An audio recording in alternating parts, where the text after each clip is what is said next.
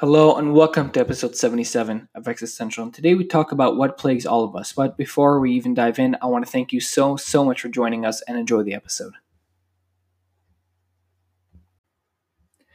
All right, so today we speak about an issue that I can nearly guarantee plagues all of us at a certain level. So I titled this episode What's Been Plaguing You simply because this is such a widespread issue and because it's a widespread issue, it affects us all, right?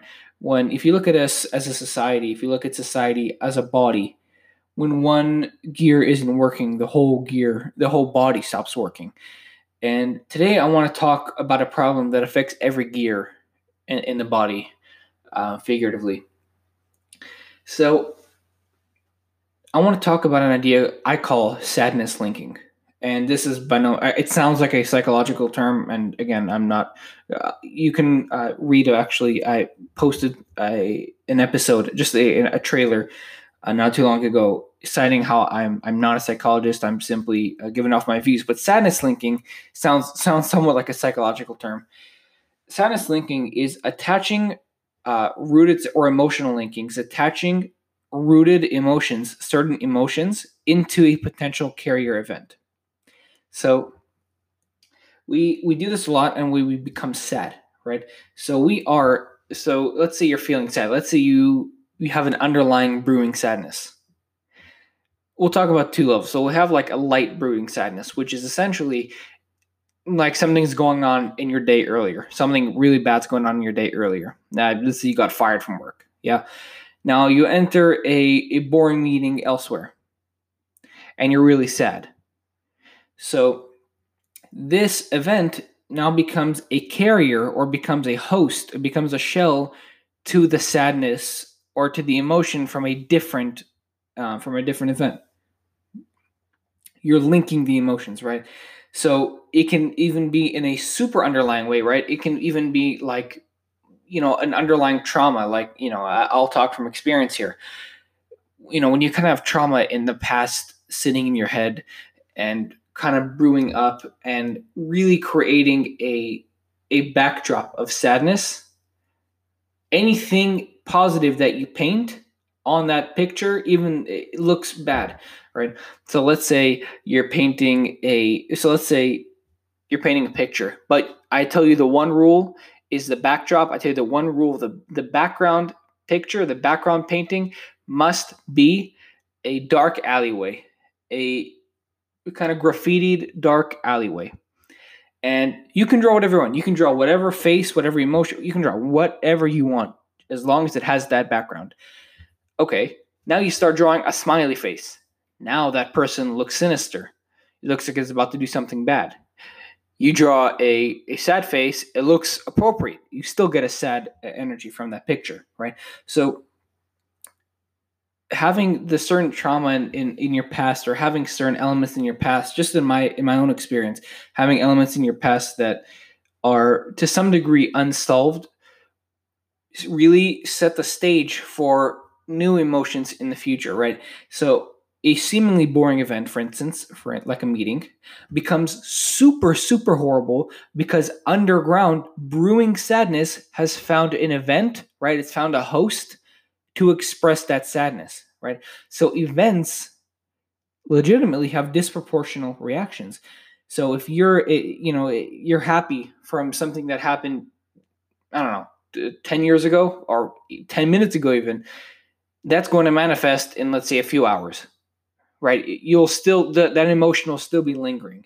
So I, I want to almost talk about today what happens when the underlying underground brewing sadness happens, right? So why do happy why don't you feel happy at happy events? Well, cuz you aren't happy cuz you as a person, you internally inside aren't happy. A lot of us have gotten there. Why we aren't but why aren't we able to compartmentalize the sadness and focus on the happiness is an entirely different issue right so that is that's that's essentially the idea of, of emotional linking right it's attaching so you have a sadness that's rooted in you right this trauma this whatever it may be is rooted deeply deeply inside of you very very deeply right? It almost it's almost a part of the seeds, right? You have messed up seeds, the tree becomes messed up. And then people kind of wonder, hey, why is the tree messed up? Why doesn't the tree grow as it's supposed to grow? Well, the seeds are damaged, right? If the roots are damaged, the tree's not going to grow up to be like all the other trees, right? It's only once you fix the roots. And what's amazing is, unlike trees, as far as I know, unlike trees, we can change our own roots and have the tree change right?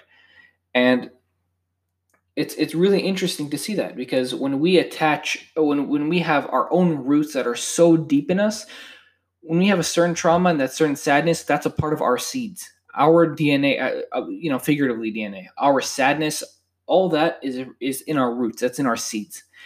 You punch that into the ground, you plug that into the ground, you plant it, you sow it, you water it. How how how do we water seeds in life? How do we uh, materialize this this metaphor is we live life we have our own experiences and our experiences shape us right that's called watering the seeds and as a result you have the mix of your seeds you know nature versus nurture. You have your, your seeds and then you have the world around you that shaped you into the tree you become right?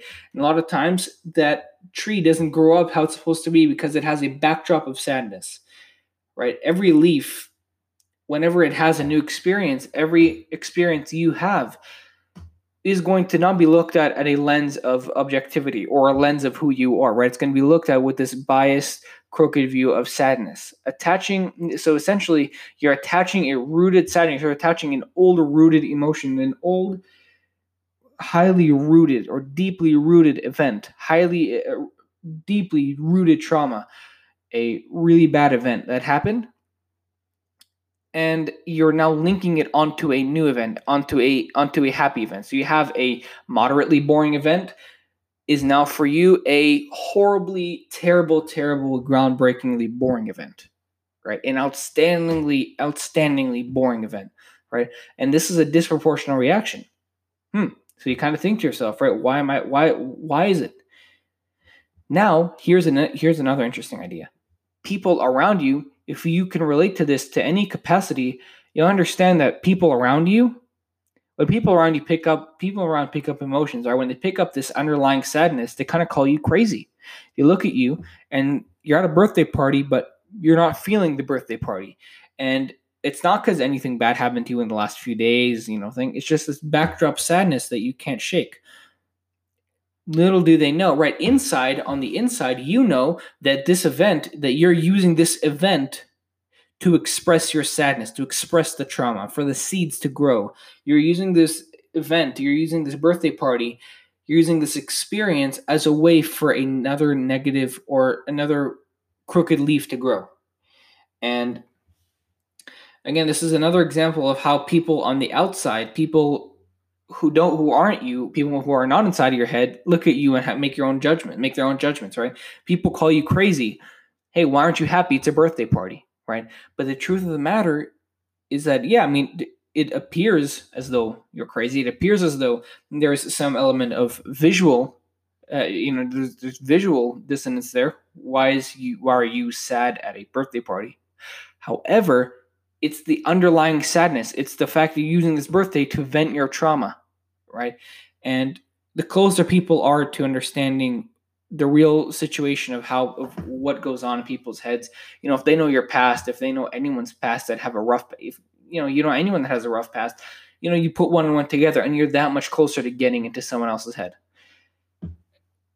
Another great example of people making judgments is they accuse you of they accuse you of things that you don't you're not responsible of. Or for example you have seeds you put them into the ground you have those crooked seeds. Those crooked seeds are your childhood. You have whatever or a certain experience. A trauma can be so bad right? It, it, it's it's known to damage the seeds. It, it damages the roots. Now the seeds are become damaged the roots become damaged. When the tree grows up its leaves are damaged accordingly now, each one of those leaves, as I said, is an experience. And because it's a broken leaf, right? People around you say, hey, what, why would you do that? You know, eh, you look at a certain leaf, a broken leaf, you say, people around you say, hey, why would you treat someone like that? How? You know, it doesn't make sense to them. So then they end up calling you crazy. But little do they know, it's not your fault. They can't see the roots of the tree. They only see what the tree becomes. They don't even factor in the roots. They only look at the tree. Oh, this tree is good. This tree is bad. This tree is good. This person is good. This person is bad. I see the leaves. They're nice. They're broken. They're wilted. They're, you know, they change color. They're not nice. But no one looks at the roots, right? No one, no one looks at the roots. Or very few people call, uh, you know, really call you on the roots and not what your and not what your overall circumstances are, right?